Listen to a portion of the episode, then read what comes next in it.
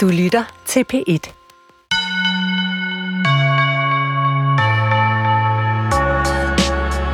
Det her er første udgave af skønlitteratur på P et efter nytår.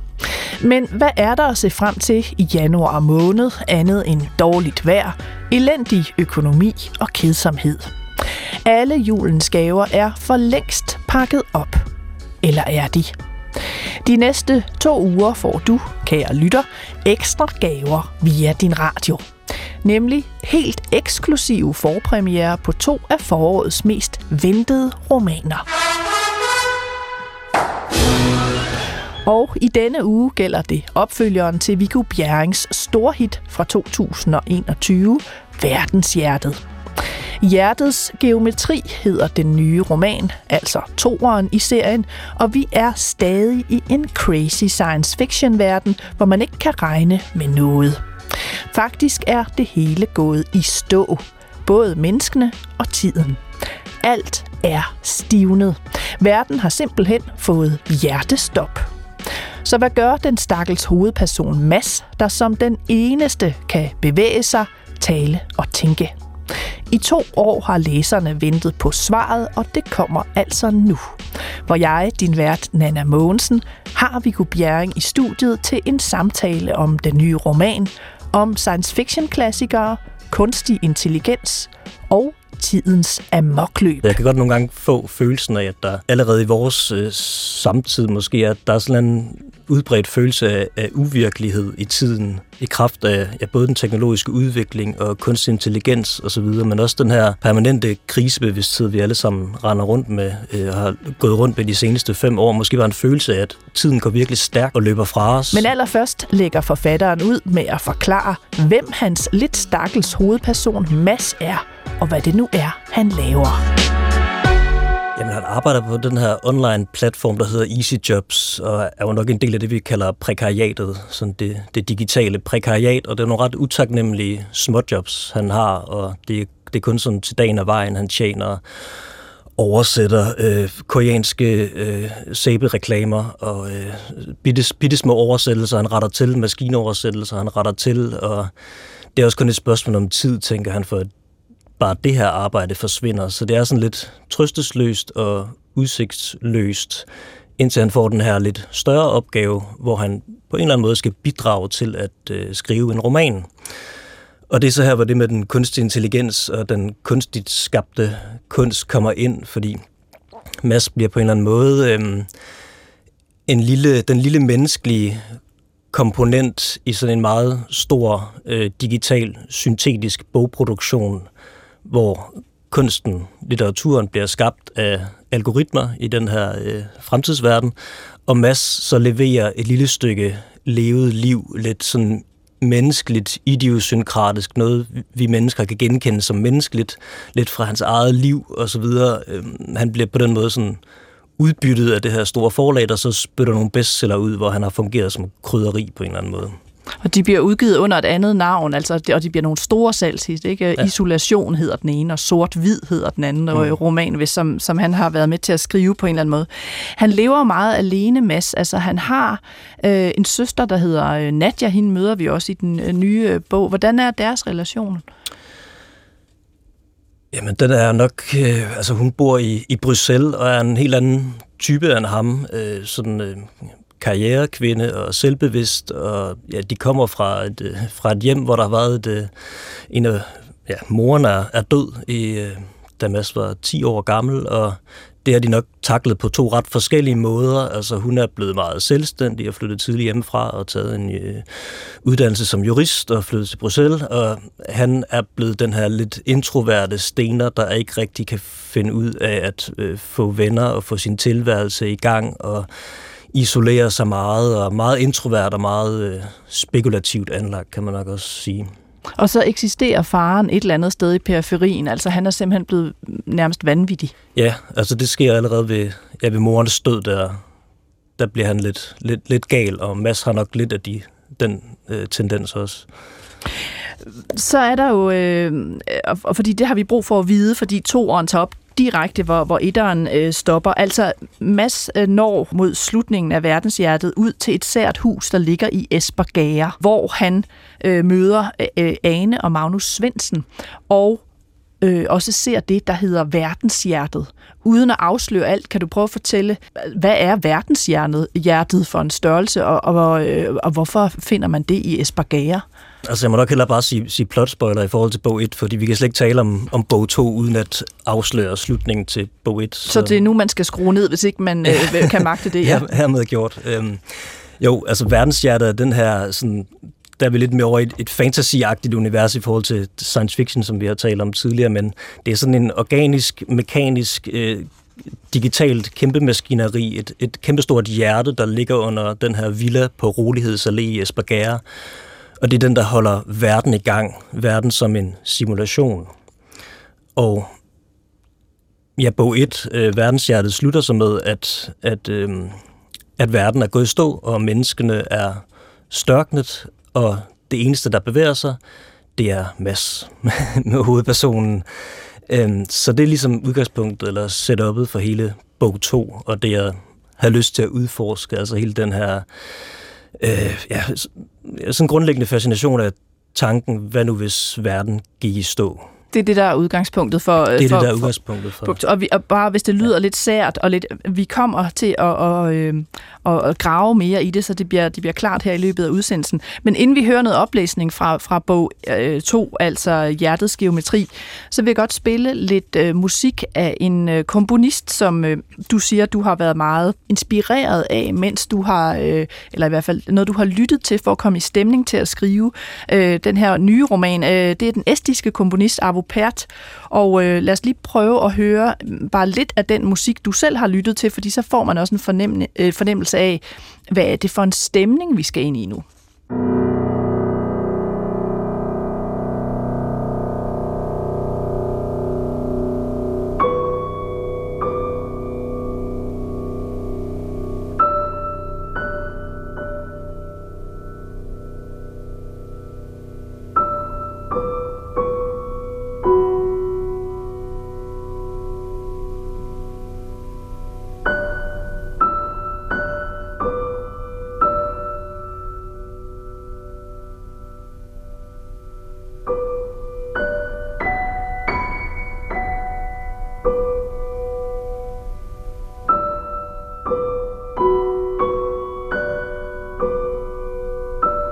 Viggo Bjerring, øh, hvad for en stemning øh, kom du selv i, når du hørte det her musik og, og, og begyndte at skrive på romanen, og hvad for en stemning lægger det under øh, Hjertets geometri? Musik er meget, meget vigtigt for mig, og jeg, jeg lytter altid til musik, øh, før jeg skal skrive, eller før jeg sætter mig til tastaturet. Ik- ikke mens jeg skriver, fordi der skal ligesom lytte til prosaens rytmik, men, men for at komme i en eller anden stemning, og til Hjertets geometri her, der er vi jo så i en fuldstændig stille, tyst verden. Så der skulle jeg finde et eller andet, ja, paradoksalt nok meget øh, tyst, tavst, stille musik, og der var Arvo Pärt noget af, noget af det, jeg har lyttet rigtig meget til. Og det hele går meget langsomt. Altså, stillstanden her bliver også ret hurtigt til en, en sindstilstand for, for Mads, øh, hovedpersonen, som han, den, den sætter sig i ham, øh, stillestanden også, som han måske skal komme ud af, og den sætter sig også i teksten på en eller anden måde, så, så jeg, jeg brugte det her musik til at, til at komme ind i den her meget langsomme, tyste, øh, sådan dryppende musik. Så det er måske den, man skal have i sin bevidsthed, når man hører. Skal vi ikke prøve at høre et, øh, et stykke fra din nye roman, og det, man skal forstå, det er altså, der har indtruffet det, der bliver kaldt stillstanden, altså at alt ligesom bare fryser, øh, fast tiden går i stå. Og du kan godt være, du lige skal sige, fordi du nævner i teksten øh, en person, der hedder Erik. Hvem er han? Erik er ja, en masse psykolog, som man kender fra slutningen af bogen. Et, øhm, og Erik er, Erik er til stede der, hvor stillstanden indtræffer, altså stillstanden med stort S. Øh, Mads får hurtigt sit eget sådan underlige idiosynkratiske sprog for, hvad det er, der sker omkring ham, og det er sådan en stor del af romanen. Altså han taler om menneskene som de størknede, og stillstanden som en begivenhed med, med stort S. Og han sad i en bil med Erik, øh, ved Søerne i København, da, da stillstanden indtraf, og, og Erik øh, størknede og øh, fik pludselig sådan blodsprængte øjne, der så blev glasagtige, og så gik verden i stå. Og, og der, hvor vi møder Mads nu i begyndelsen af bog to, der har han altså lige øh, fået lidt styr på sin, øh, sin lejlighed, og han har, han har drukket noget vodka, og vil du så ikke øh, give os en god bid af, hvad sker der så? Jo, meget gerne.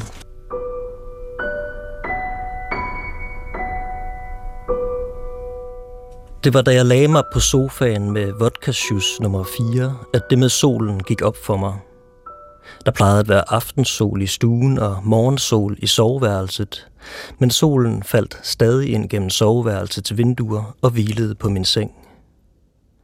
Siden jeg sad i Eriks Tesla ved Søerne, og alting gik i stå, var der vel gået ti eller femten timer. Ja, hvor længe egentlig? Uanset hvad, burde det for længst være blevet eftermiddag og aften. Jeg satte mig op og stillede vodkaen fra mig. Jeg ved ikke, hvorfor jeg først opdagede det nu. Solen flyttede sig ikke ud af stedet. Den var størknet som alt andet. Igen tænkte jeg de seneste døgn igennem, uden at forstå noget som helst. Jeg tænkte på min søster og på min far. Jeg forsøgte at se min far for mig, hvordan han var størknet. Han sad måske med en bog foran sig, en bog han havde bildt sig ind, at han læste i. Eller han så ud af vinduet med glasøjne, størknet i en samtale med sig selv, alene på sit værelse på bostedet i Jylland.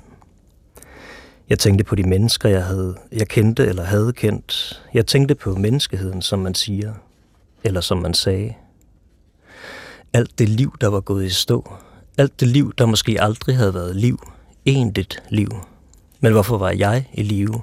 Hvorfor var jeg i bevægelse midt i en verden, der havde fået hjertestop? Selve mængden af størknede var skræmmende. Spredt ud over kloden, ni milliarder størknede. Jeg så dem for mig som et stort dukkevæsen med atten milliarder øjne. På den anden side havde jeg ondt af dem, og søgte instinktivt et blik i deres glasøjne, mennesket i dem. Jeg spekulerede over, om der kunne være en aktiv bevidsthed inde i deres størknede hoveder, der blot ventede på at få sat kroppen fri, at få verden sat i gang igen. Jeg tænkte på Erik, der sad i sin bil og knugede om rattet. En vis procentdel af de størknede havde som Erik til syneladende fornemmet, at der var ved at ske noget forfærdeligt, og de var størknede i en kamp med tiden eller verden og med blodsprængte øjne. Men flertallet var slet og ret størknet i en tilfældig positur, i et hverdagsøjeblik, og havde et glasklart blik uden blodsprængninger. For eksempel børnene og de to kvinder, jeg kunne se fra mit vindue. Enkelte så ligefrem fredfyldte, nærmest lettede ud, med et forklaret blik, som om hele eksistensbyrden var blevet fjernet fra deres skuldre i netop det sekund. Det galt manden, jeg havde krammet, der så sig forhutlet ud med sin pose i hånden. Det galt kioskejeren. Ja, især kioskejeren blev ved med at udøve en menneskelig indflydelse på mig. Hvorfor følte jeg, at jeg stjal fra hans butik? Jeg kom til at grine af følelsen, og det tåbelige ved at opretholde ideen om ejendomsret. Hvis jeg var den eneste levende, betød det så ikke, at jeg nu ejede hele verden. Jeg kunne vel tage, hvad jeg havde brug for, og ingen kunne udnytte mig. Jeg var ikke underlagt A-kassen, Easy Jobs eller regeringens seneste nedskæringer. Al den tid, menneskene havde brugt på at føre regnskaber, revisioner, opgøre, hvem der ejede hvad, hvem der havde ret til at herske over andre, forekom mig med et eventyrligt latterligt.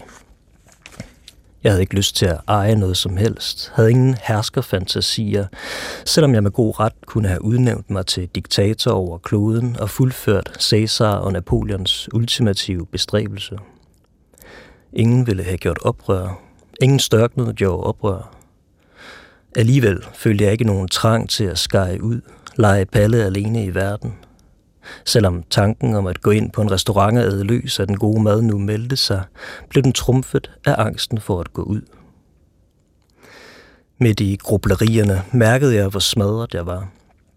Jeg følte mig ekstremt udmattet. Adrenalinen havde holdt mig kørende de seneste timer, forstod jeg nu. Jeg befandt mig på alle måder i en undtagelsestilstand. Når jeg mærkede efter, føltes det, som om jeg havde været vågen i over et døgn siden stillstanden.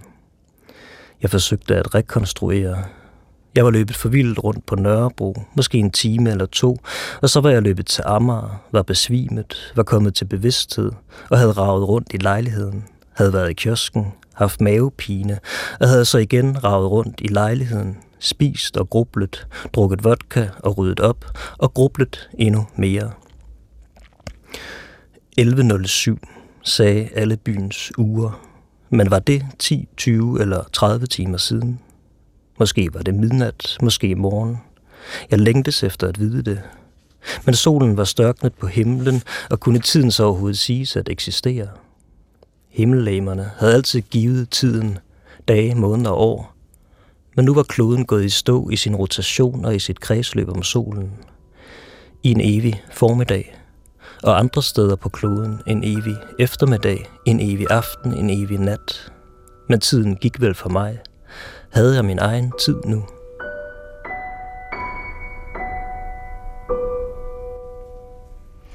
Viggo Bjerring, tak skal du have for den her øh, gode store bid fra noget af begyndelsen på din roman, din nye roman, altså toeren i, øh, hvad der måske bliver en serie, kunne man tænke sig, øh, den der hedder Hjertets geometri. Øh, så vi er altså cirka ti år ude i fremtiden, altså i forhold til vores tid nu, altså sådan øh, tyve, tre, fireogtredive skal man forestille sig. Og hvad er det, der præcis er sket? Hvad er stilstanden?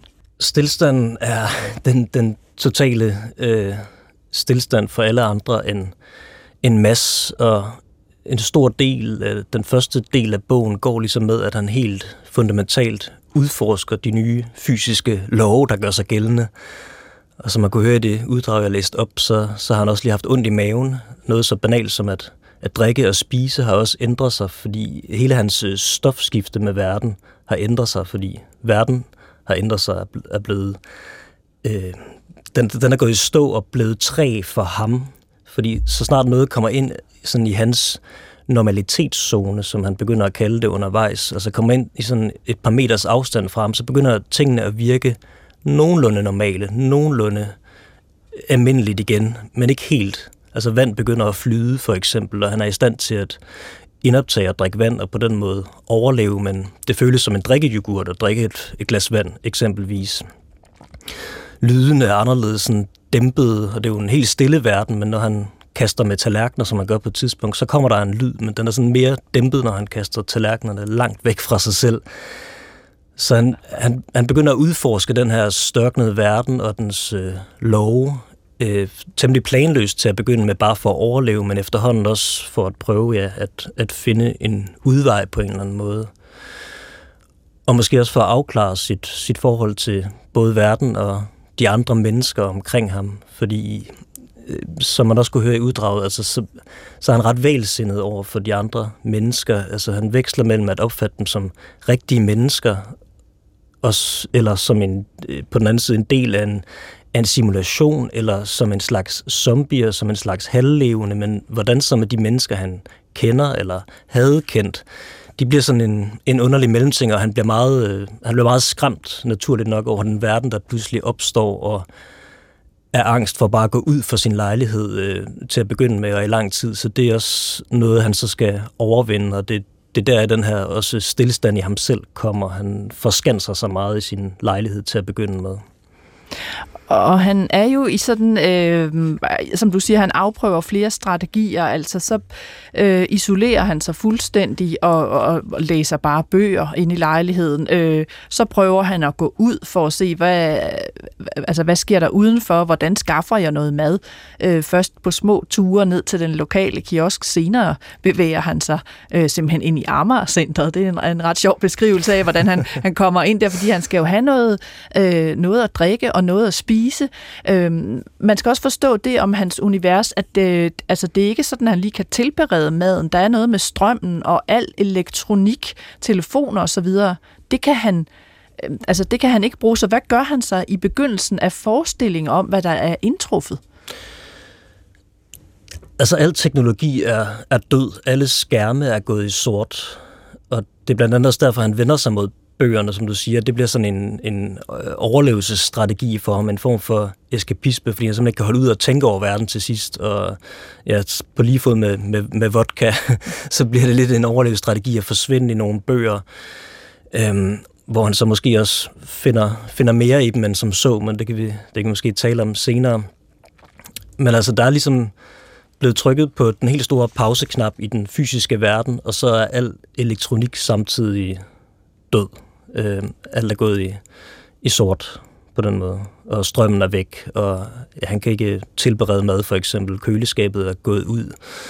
Øh, men han behøver måske heller ikke køleskabet, opdager han, fordi maden øh, fordærves kun, hvis den befinder sig i nærheden af ham, fordi det er kun der, der sker en aldringsproces i, i langsom grad endda kun, mens alting ligesom er størknet i den her fastfrosne tilstand i øh, i stillstandsøjeblikket, når det er tilstrækkeligt langt væk fra ham.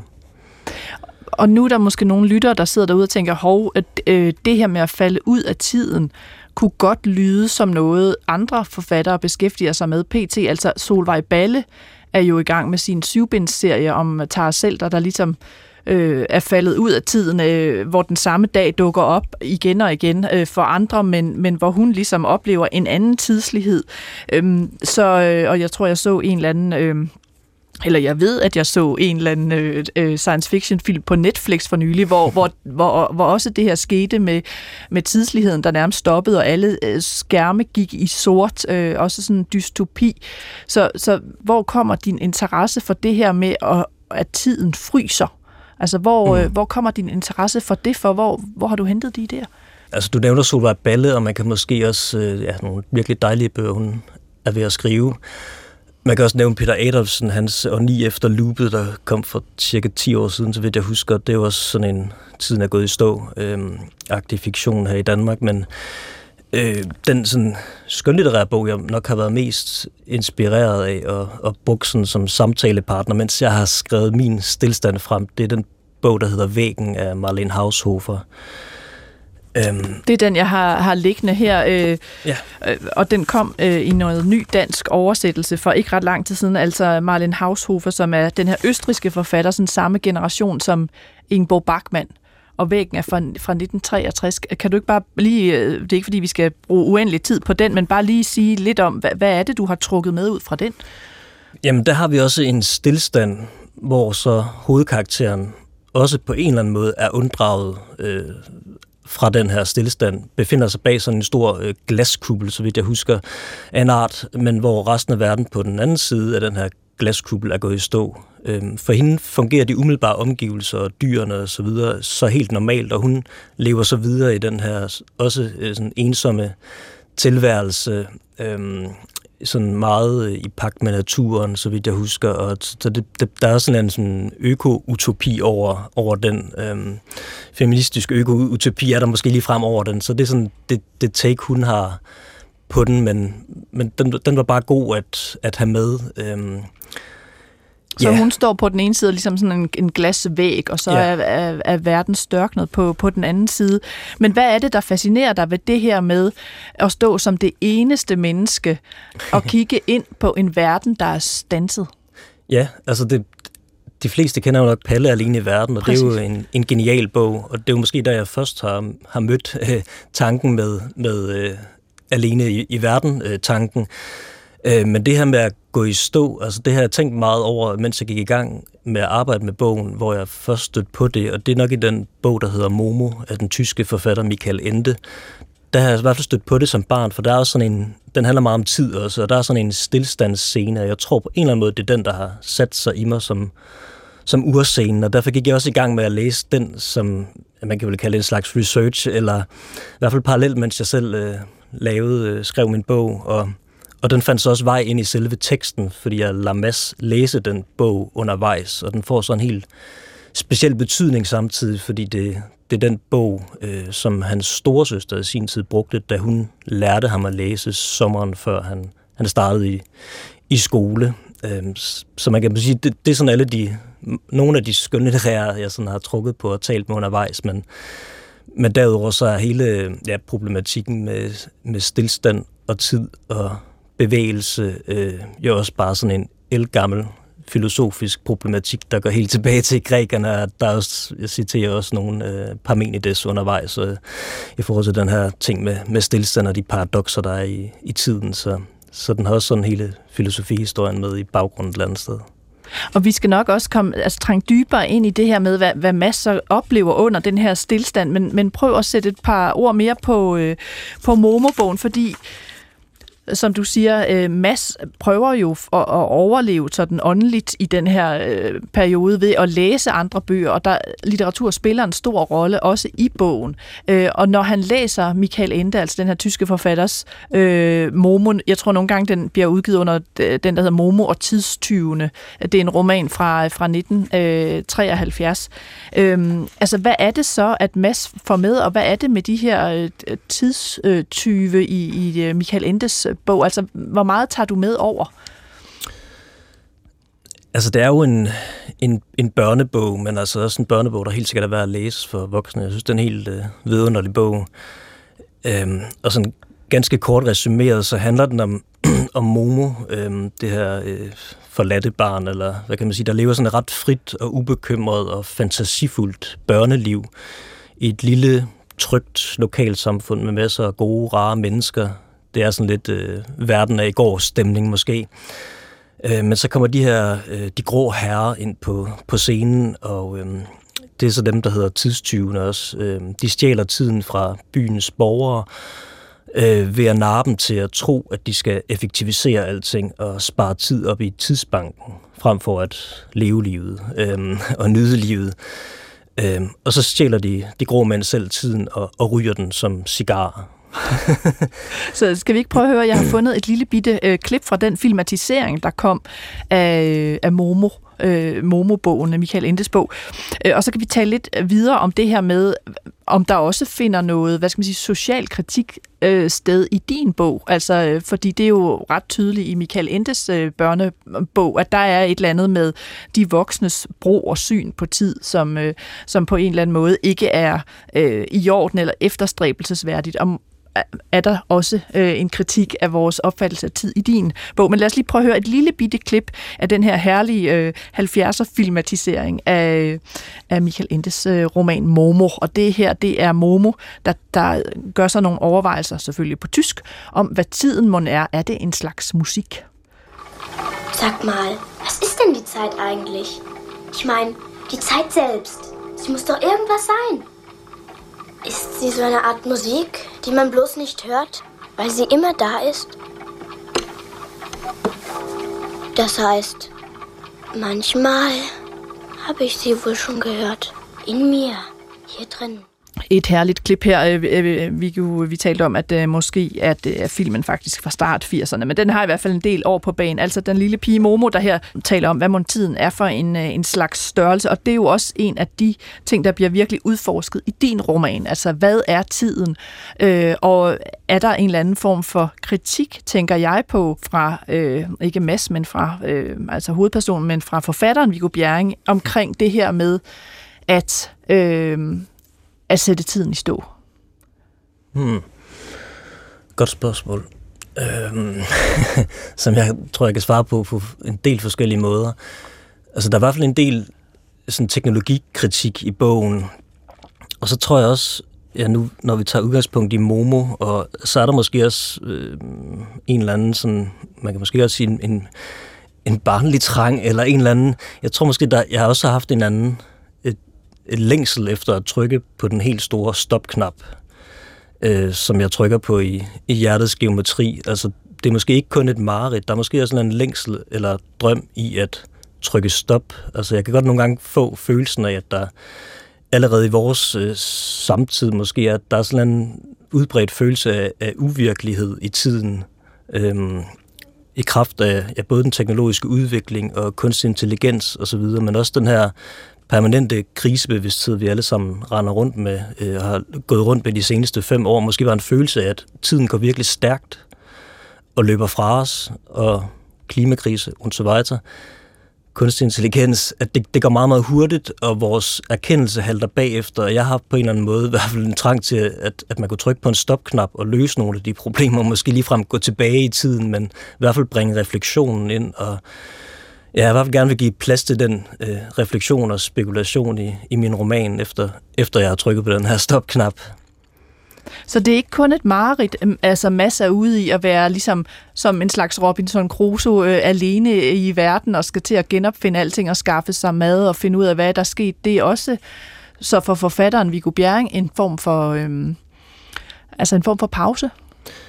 Ja, nu, nu når du spørger på den måde, altså jeg har nok mest tænkt det som et mareridt, mens jeg skrev den, og det var på mange måder sådan en lidt ubehagelig bog at skrive. Det er sådan et meget klaustrofobisk univers at være i. Øhm, øh, der var en af de læsere, jeg har på, der sagde, at det var lidt som at, at sidde i et computerspil, og så få høretelefoner på, og man kan kun høre sit eget åndedræt, og alt andet er tavst, og så bevæger man sig rundt i det her førstepersonsperspektiv, der er meget snævert, og der kommer, og det kan jeg virkelig godt øh, følge, og det var også ubehageligt for mig at være i den øh, skriveproces, men samtidig var der også et eller andet befriende i den her totalt stillestående verden, og den her tid til refleksion måske. Altså, jeg tænker også nogle gange, alle de her, altså det er jo sådan en slags postapokalypse, det her, kan man sige, og vi har jo virkelig mange sådan postapokalyptiske film og øh, bøger og så videre i de her år, ikke? Øhm, Altså, jeg, jeg tænker, at mange er, på, mange, på en måde, så tror jeg også, at det, vi får tilfredsstillet ved dem, det er også en, en længsel efter en, en, en simplere og mere virkelig verden, og en langsommere verden, og måske også en verden øh, med mindre teknologi, end en verden hinsides øh, teknologien og det her vanvittige tempo, vi kører i. Øh.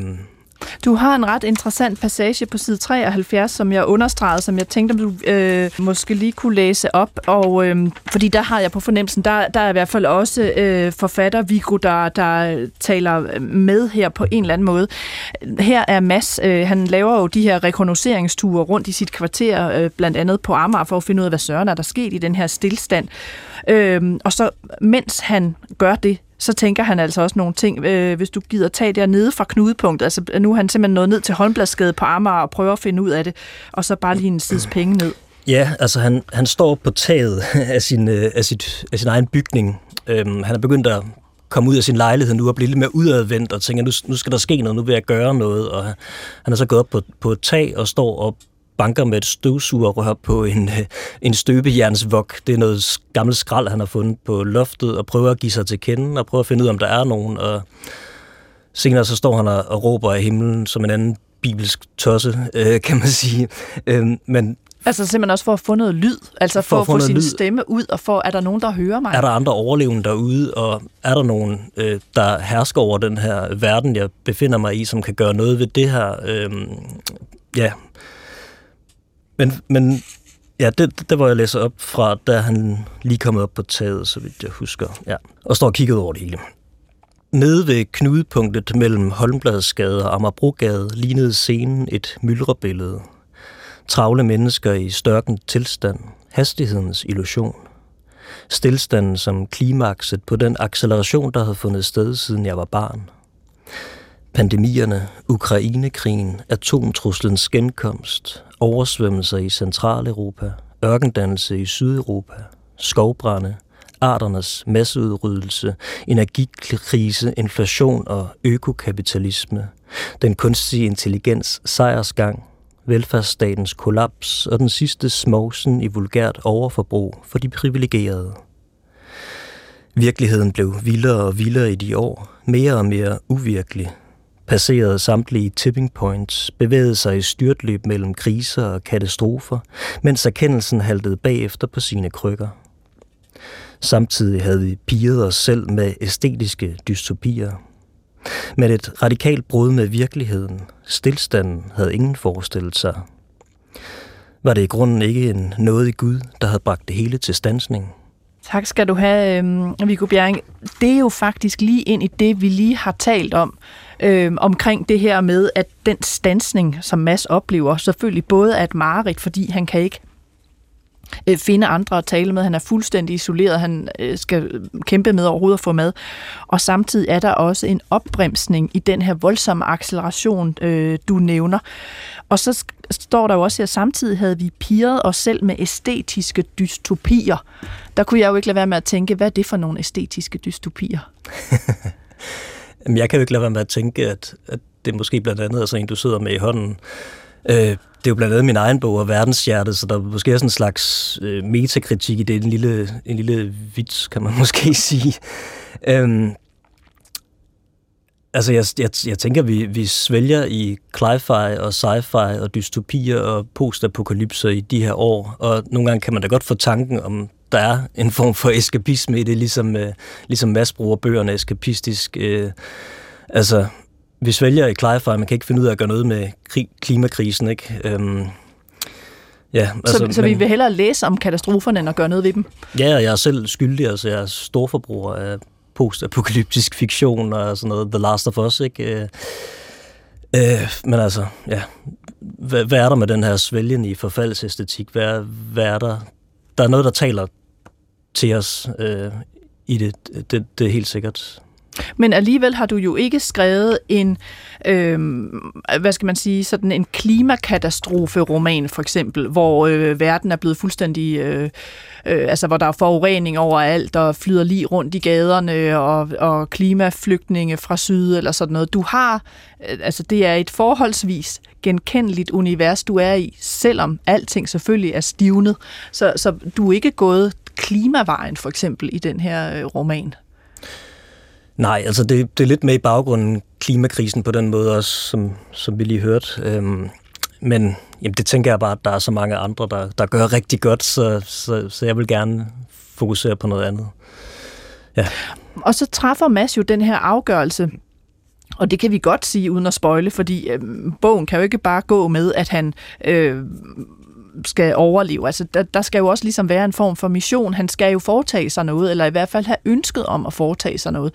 Og det, der er hans ønske, det er, at han vil gerne agere en form for menneskelig pacemaker, som kan få det her verdenshjerte til at, at pumpe igen, så verden går i gang igen. Altså, så den her stillstand ophører. Hvordan forestiller han sig selv, øh, at han skal være menneskelig pacemaker? Altså, prøv, prøv lige at forklare den der idé lidt mere. Det er, en, altså, ja, hvad skal man sige, det er en meget, øh, på sin vis en meget farfetched tanke, han får, men han, han, han finder ligesom nogle clues og finder ud af, at den her, man kan sige, bogen udvikler sig måske til en, en sådan slags mystery-roman, vil man kalde det på engelsk. Jeg ved ikke, hvad man kalder det på dansk, ikke? Men der er sådan i hvert fald sådan en mysterieløsning, gådeløsning i det. Øhm, og det er også ligesom, om han befinder sig i et kæmpestort escape room, eller hvad skal man sige. Men han finder, han finder nogle spor, og han finder ud af, at han alligevel har nogle idéer om, hvordan det her hænger sammen. Blandt andet helt tilbage fra Verdenshjertet, hvor han har en, altså etteren, hvor han har en idé om, hvordan det her hjerte fungerer, og hvordan det er gået i stå, og at han selv har spillet en rolle i det hele. Og på den måde så går, går vejen til at, at, at løse den store gåde med, hvorfor verden er gået i stå, og hvorfor verdenshjertet er gået i stå. Den går også igennem ham selv, fordi han har brugt sig selv, blandt andet fordi han har brugt sig selv i de her øh, bøger, han har skrevet for det her forlag. Altså har du været på svampe, mens du skrev det? Jeg kan godt høre, det lyder lidt spacey, når jeg forklarer det på den her måde. Jeg tror, læsere af Verdenshjertet vil, vil tænke, at det, det giver ret god mening, men når man lige øh, genfortæller det, så, så lyder det langt ude. Litteraturen er jo ikke, øh, hvad kan man sige, det eneste, både masser inspireret af, og du har været inspireret af, mens du har skrevet den her, fordi der, er også, der optræder også en masse øh, filosofi. Altså vi har alt lige fra børnebøger som Momo til østrigske klassikere som Væggen til, øh, til alt muligt andet. Der er den her australske filosof, som jeg ikke kendte til, øh, som du også nævner i, øh, i, ligesom i nedlægget på bogen, altså efterordet nærmest. Øh, David John Chalmers, jeg har slået op, at han er syvoghalvtreds, australsk filosof og videnskabsmand. Vi skal høre et lille klip med ham om lidt, som også trækker os tilbage til fiktionen. Men hvad er han for en fætter, og, og, og hvad har du været inspireret af med ham? Mm, jamen, det, det har været inspireret ved, ved David Chalmers, og også en filosof som Nick Bostrøm. Øhm, det er de, de begge, og altså især nok David Chalmers, altså han er, han er langt mere øh, tech begejstret og optimistisk og futuristisk anlagt, end jeg selv er. Og, og netop derfor har han været god at, at diskutere og at tænke øh, med og imod. Øhm, jeg har især været fascineret af den tanke, han har om simulationsrealisme, som han øh, kalder det. Øhm, og den, den leger jeg meget med i romanen. Altså, han er sådan en, der går øh, all in og omfavner det digitale vilkår totalt, og en forestilling om autenticitet i, i, i en simulation i virtuelle universer. Det tager han fuldstændig for pålydende, så han vender meget det her sådan, klassisk filosofiske spørgsmål om, hvad er virkelighed, på hovedet og siger, jamen vi har også virkelighed i simulationen, det er bare en simuleret virkelighed. Og det kunne jeg på en eller anden måde bruge, fordi øh, det er jo ligesom udgangspunktet for min hovedperson, Mads Arvesen, at han, at han står i en, sim, i en simulation, som er vilkåret, og han er på en eller anden måde nødt til at omfavne det. Og det er det, han også skal lære. Øhm, og jeg synes, det, det, det er et sjovt tankeeksperiment, at hvis vi nu, som min hovedkarakter Mads der, opdagede, at vi befandt os midt i en, i en simulation, at verden hele tiden havde været en simulation, om vi så egentlig ville opfatte den som en illusion af den grund, om vi ikke stadig ville se det som vores verden og virkelighed, fordi det er den virkelighed, der virker for os, og den, som vi kender. Vi kender ikke andet. Jeg tror, vi er præget meget af ja, sådan populærkulturen på det område, at, at mange af de forestillinger, der har været om simulationer osv., The Matrix, selvfølgelig det mest berømte eksempel, de er alle sammen dystopiske og skildrer onde simulationer, hvor vi bliver udnyttet af et eller andet udenfor. Men hvad nu, hvis vi er i en eller anden simulation, en forfadersimulation, der ligger i, i lommen på en, en teenager i år tre tusind og et eller andet, og fuldstændig ubetydeligt, der er ingen intervention, men vi fungerer bare, og, og så er verden, som den er. Vi kan ikke komme ud af den, vi kan ikke komme andre steder hen.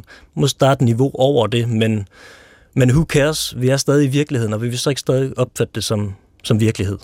Lad os prøve at høre det her klip med, med David Chalmers, fordi, som sagt, du har været inspireret af hans øh, tanker. Øh, han er meget øh, digitalt favnende, og det her med, betyder det noget, øh, om vores virkelighed er simuleret, hvis bare, om jeg så må sige, vi er glade for den. For os er den jo virkeligheden. Men der er også øh, en anden øh, vej fra David Chalmers og tilbage i din fiktion, som handler om et familiespor, og derfor synes jeg lige, vi skal høre en, en lille klip. Det er sådan en, et, et interview, han laver over nettet, og der giver han sit eget bud på, hvad virkeligheden kan være, altså David Chalmers, og blandt andet kommer han ind på det begreb, der hedder multivers. Reality means everything there is. The entire cosmos. That's reality. That's one understanding. But there's another understanding on which we say there are realities, maybe multiple realities. There's physical reality. There's all these different virtual realities. And then a reality is more like a space. And we could say that reality is made up of multiple realities, as in the multiverse or the metaverse.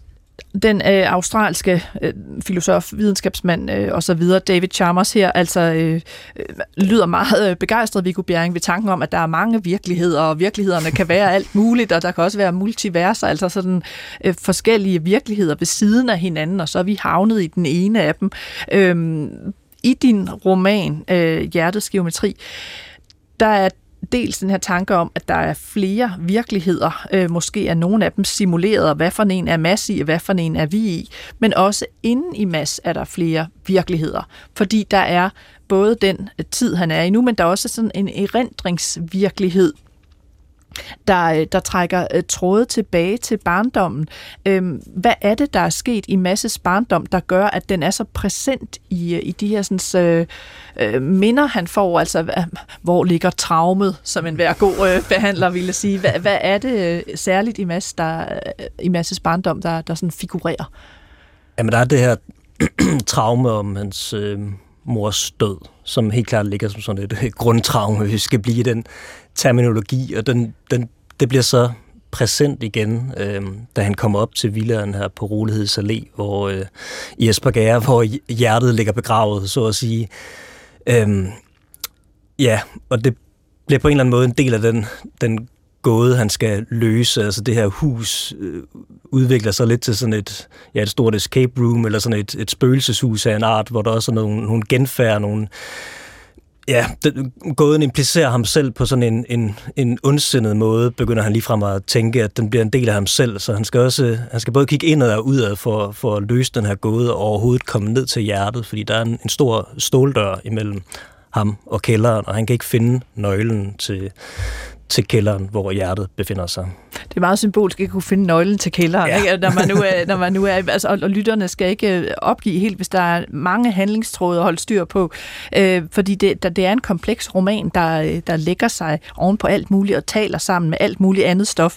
Men altså, der hvor vi er nu, Mads Øh, har besluttet sig for at agere menneskelig pacemaker. Han vil gerne have gang i verdens hjertet, øh, så, så verden går i gang igen, så øh, alle de her størknede mennesker øh, begynder at bevæge sig igen, så tiden går i gang også for dem. Altså underforstået, han vil gerne redde verden, kan man sige. Nu er han så øh, taget ud til det her hus i Esbjerg, hvor øh, verdenshjertet befinder sig. Det er det store verdenshjerte, men han kan ikke komme derned. Øhm, og hvad er det så, han har, han har lavet nu i huset? Altså, han er ved at gemme sig i huset for hvad? Ja, altså først har han forsøgt at finde nøglen og, øh, til, til kælderen, og så har han forsøgt som alle mulige mere primitive strategier øh, at, at banke døren i stykker og slå den ind og, og komme forbi den gennem muren og alle mulige. Men det er meget svært, også fordi verden som sagt er meget træ, så materien er også relativt træ, så det er svært for ham at, at komme igennem muren. Eller, ja, det Han, han er ved at give op øh, sådan på den primitive måde, så nu er han begyndt at lede efter en nøgle igen.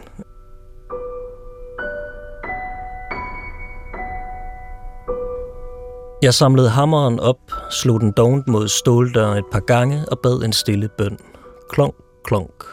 Som en tigger rasler med et krus mønter. Metal mod metal.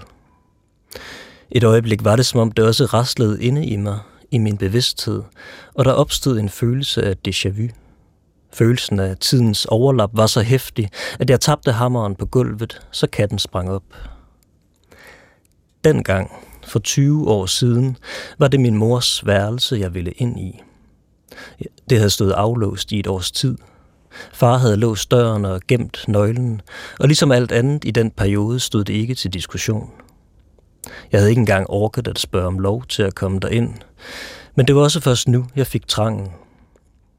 Jeg havde svært ved at huske, hvordan der så ud inde i værelset.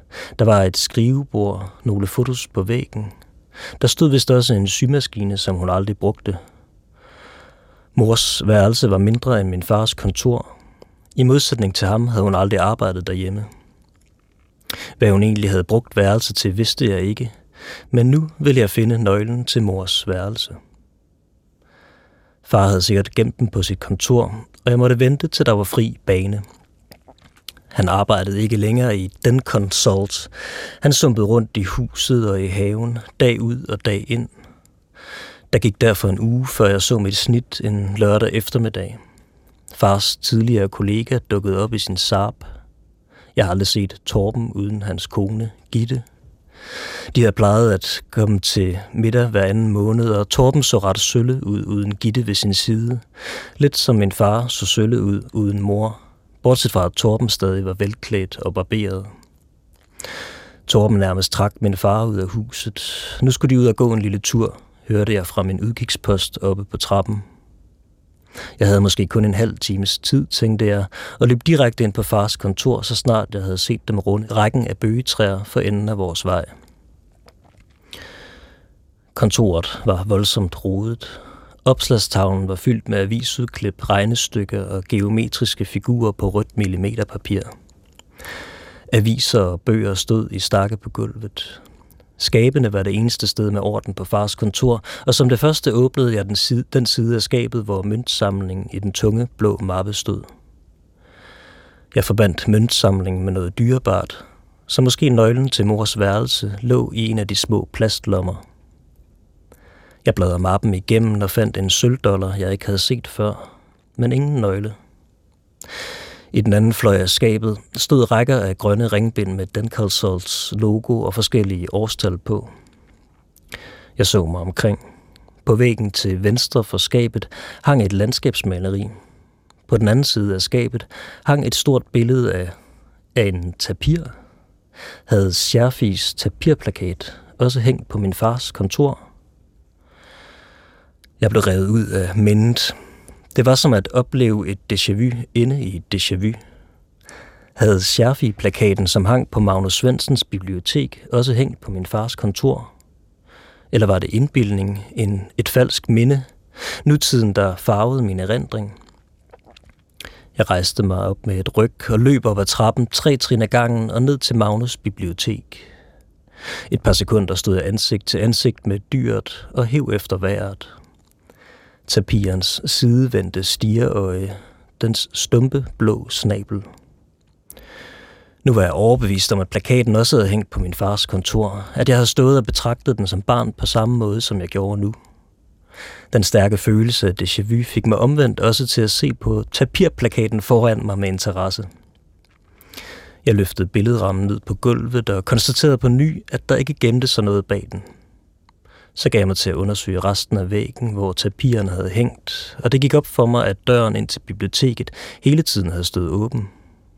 Jeg lukkede den, og bag døren fik jeg nu øje på et næsten umærkeligt rektangulært rids i tapetet. Jeg slog knogen mod stedet. Det lød hult, og med neglene fik jeg fat om en tredive gange fyrre centimeter stor låge.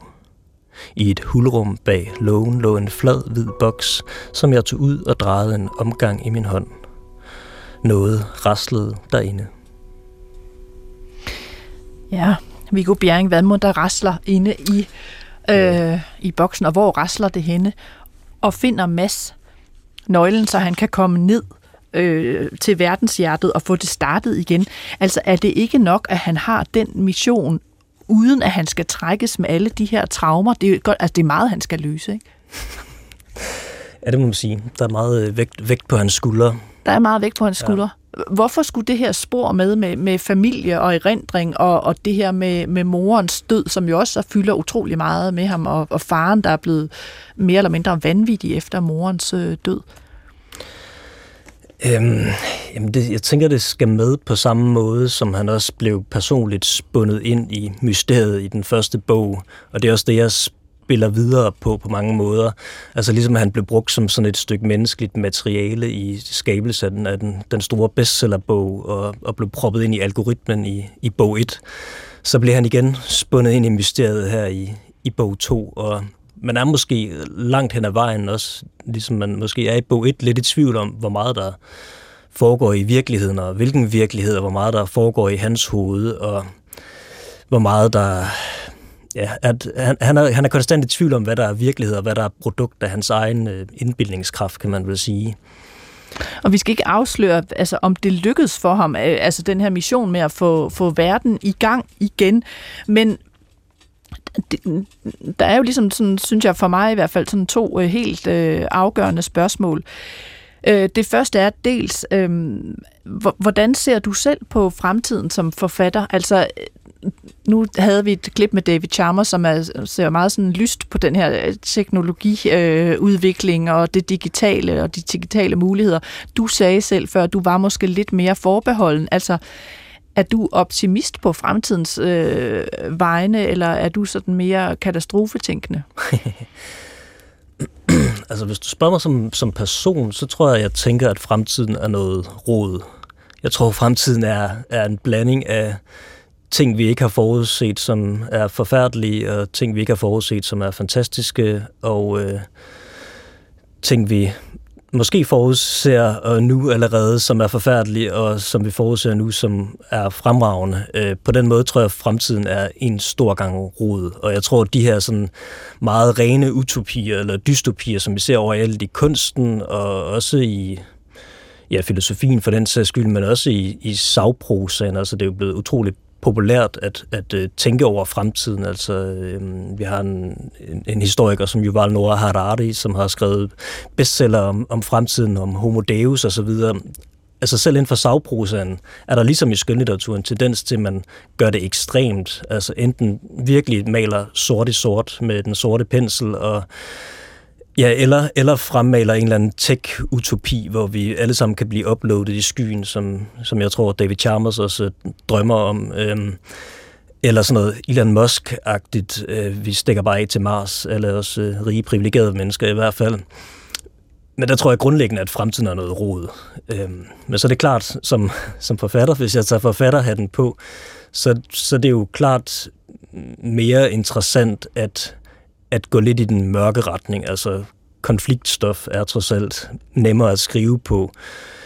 Øhm, jeg vil så sige, når det er sagt, så har, så har jeg også øh, forsøgt, at selv sådan efter apokalypsen, at, at få lidt humor ind også i den her bog. Jeg ved ikke, om det lykkes, men jeg synes i hvert fald, det, det er vigtigt at få lidt håb ind, og lidt måske humor også i forhold til den her øh, ja, svælgen i forfaldsæstetik, og svælgen i, det kan ikke blive værre, og øh, sort i sort, og så videre. Altså, der er masser af ting at advare imod, og det, det føler jeg også, jeg gør i bogen, og tager sådan øh, ulighedsproblematikken op, og, og teknologikritikken, og så videre, og så videre. Men jeg kan også godt lide, at der er nogen øh, modsatrettede øh, pile, altså, der peger på et eller andet sådan positivt potentiale også for kunstig intelligens for eksempel, men også en, et håb og en, en idé om en, en positiv udvikling, der kan være for mennesker. Og det er så også lidt, det er også det, Mads måske skal finde i sig selv, og han skal også ud af den her ekstreme ensomhed, han befinder sig i. Det er jo lige så meget sådan en, en, en indre udvikling, han skal igennem, og en indre tilstand, altså sådan meget øh,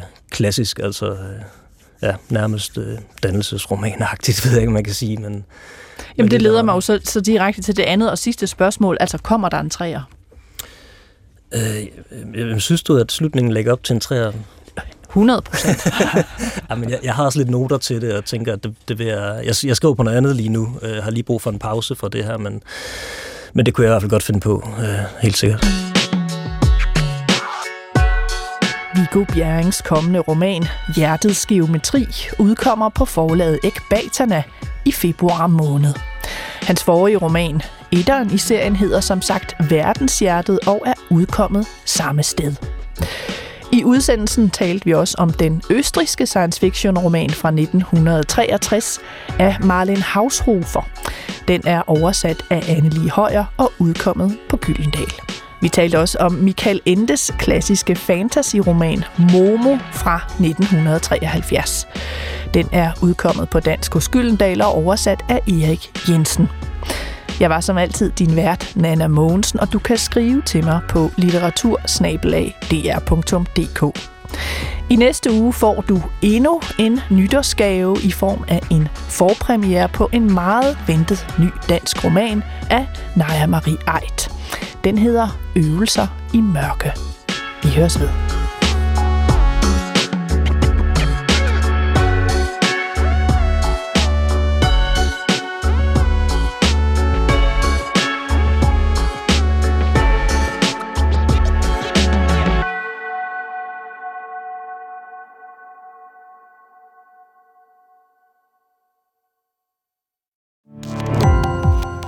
Gå på opdagelse i alle D R's podcast og radioprogrammer. I appen D R Lyd.